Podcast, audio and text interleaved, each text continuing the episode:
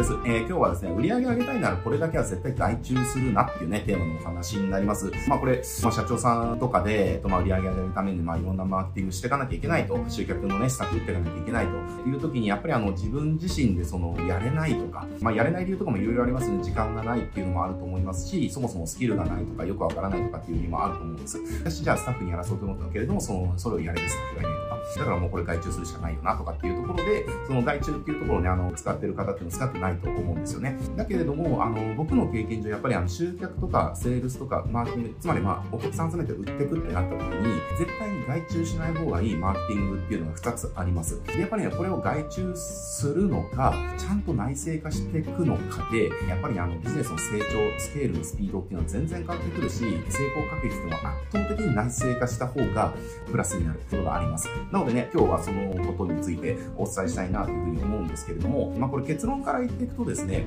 あの、絶対外注しない方がいいことは、ネット広告と LP ですね。もうこの2つは絶対外注しない方が、あの、いいです。あの、外注するとね、あんまうまくいかないっていうか、お金と時間ばっか無駄になるケースっていうのが、まあ多々ありますよっていうところなんですね。で、これはまあなんでかっていうと理由が3つ、えー、ありますで、1つ目は、そもそもやっぱり、そのビジネス、要は社長であるあなたのビジネスを理解してる人じゃないと、本当の意味の成果って出せないよねっていう話なんですよ。これまあネット集客のところで言っていくと、ぱりプロセスがあるんですよね。例えばじゃあ、まあ広告でもその SNS とかでの、まあオーガニックとか何でもいいですけれども、やっぱりそのアクセス集めて、FP にアクセス集めて、そこでコンバージョンしてもらって、で、繰り返し買ってもらうためのフォローアップしてって、で、実際にリピート化してもらって、ファン化してってもらってっていう、LTV を上げるっていうね、えー、こういったプロセスがいくつもあるんですよね。で、そのネット広告とか LP っていうのは、それの最初の入り口になるんですよ。だから、これ何が言いたいかっていうと、結局ね、理想のお客さんはどういう人なのか、えーと、どういう道をたどってくれたら理想のお客さんになるのか、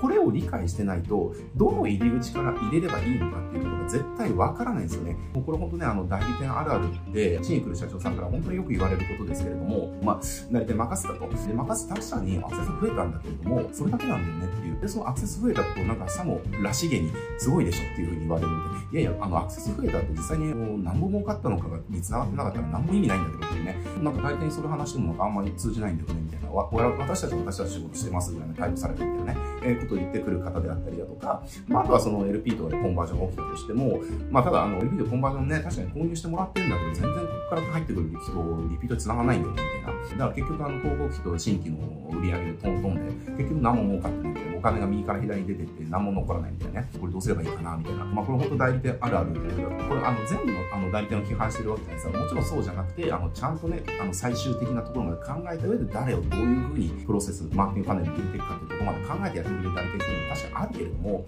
かなり少ないですよね。だからあの、うちに来るような、いや、外注してたんだけど、全然成果が出ないからやっぱり自分でやんなきゃなっていうところで、来る社長さんっていうのはまあ結構多いかなっていう。だから結局は、そうしたところまで、ちゃんとね、考えてくれる代理店とかだったらいいんだけれども、考えてくれないところであれば、もう彼らの仕事って、例えばネット広告であれば、LP にアクセスを流すみたいなところを仕事だと判断しちゃって、要はそこが目的なんですね。でも社長からしたらね、我々の社長からしたら、いやいや、LP にアクセスが何本集まればどこでもいいよっていう、あの、結局最終何本儲かったなんてだけじゃないですか。KPI ってね。だからその最終的な KPI を達成するために、あの、細かい KPI があるっていうだけであって、その細かい KPI が良くても最終的な KPI に繋がってたら何も意味がないわけですよ、ビジネスとっては。だから、その最終的な KPI を、なんだろうな、共通の目的としてね、やってくれる代理店を見つけたんだったら、それは外注しても OK。だけどそうじゃなければ絶対外注しないとイコールですね、自分でやった方がいい。っていうところがまず一つ目の理由。で、二つ目の理由は、遅いっていうのがありますね。もうこれも代理店あるある。ごめんなさい、なんか代理店批判しちゃってるみたいなの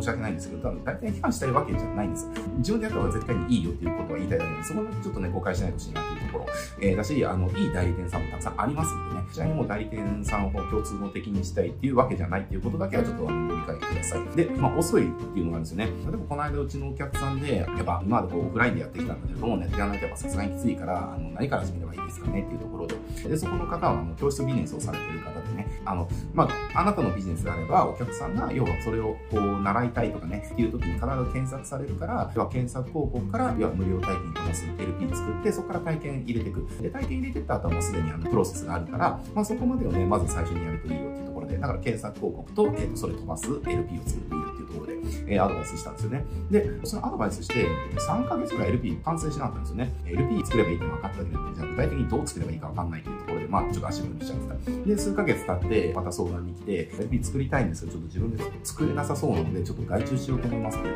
僕全力で止めたんですよ。あの、絶対自分で作った方がいいっていう。だけどね、あの、20万ぐらい払って外注して LP 作ってもらったんですよね。で、その後、その方が何て言ったかっていうと、もう次から絶対自分で作りますって言ってきました。あの、これなんでかっていうと、例えば細かい修正の依頼出した時に、それが上がってくるのが1週間とか2週間後なんですよね、みたいな。だからなんかこれ、いつになったらできるのかは全然わかんないし、その細かい修正の依頼をする手間が本当に大変みたいなと言ってたりとか、その、まあそういったところにもやっぱりあの、あるあるですよねっていうところ。で、あとはやっぱりもう一つ、その、改善ベースの時もそうですね。これ、ネット集客ってスピードが結構やっぱり命なんですよ。だから例えばじゃあなんか、まあ今の事例でいいや、えー、じゃあなんかの教室ビジネスで、えっと、地域の人がね、なんとか、なんとかしみたいな検索した時に、じゃあ LP で、あの、広告で飛ばしていくと。で、無料体験引っ張っていくと。で、それでやっていった時に、まあ数字が出てくるじゃないですか。で、数字が出てきたら必ずね、改善のフェーズっていうのはあるわけですよ。で、これちょっとこの数字こうだから、ここももうちょっとこうしてみたいんだけどってね。っていうのをじゃあ指示出した時に、じゃあそれが改善されるのが、じゃあ反映されるのがいつかみたいな話ですね。まあ平気で1週間とかかかるケースってただあるんですよね。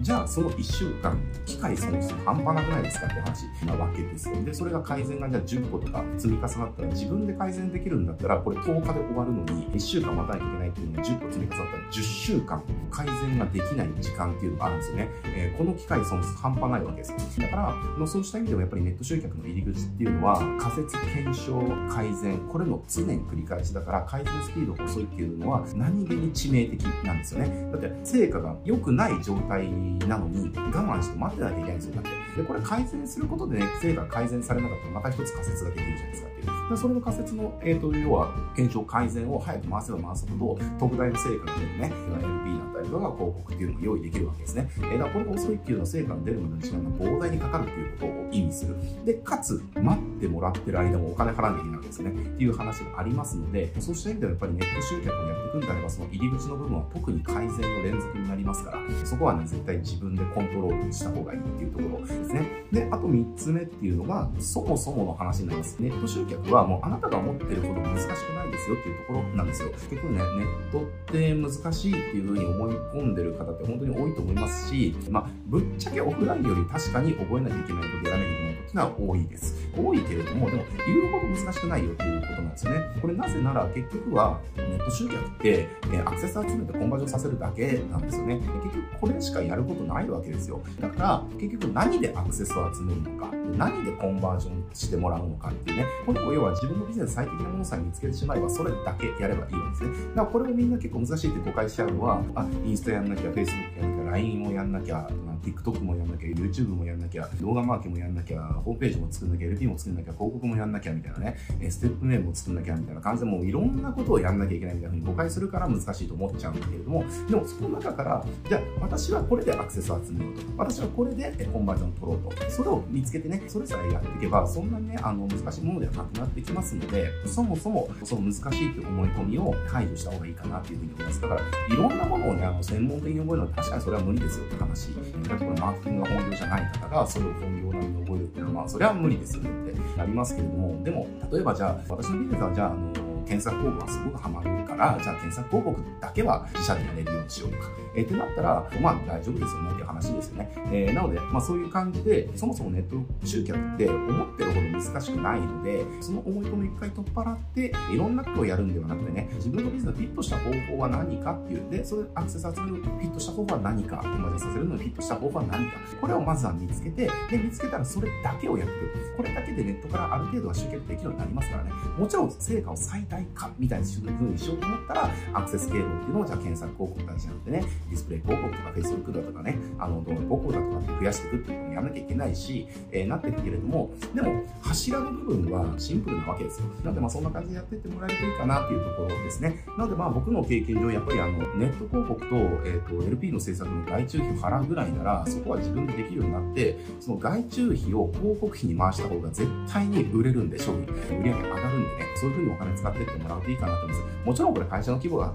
あのそこそこ大きくて、めちゃくちゃいい代理店とかね、めちゃくちゃいいパートナーとかに、あの、高いお金でも外注ポンって出せるんであればね、それも一つの選択肢だと思いますけれども、でもそうがないんであれば、僕は外注出してもいいですけれども、ネット広告と LP も作るっていう部分だけはやっぱり自社でコントロールしておくと、新規の流入っていうのをね、自分でコントロールできるようになりますから、まあこれだけはちょっと外注しないようにえやってもらうといいんじゃないかなと思います。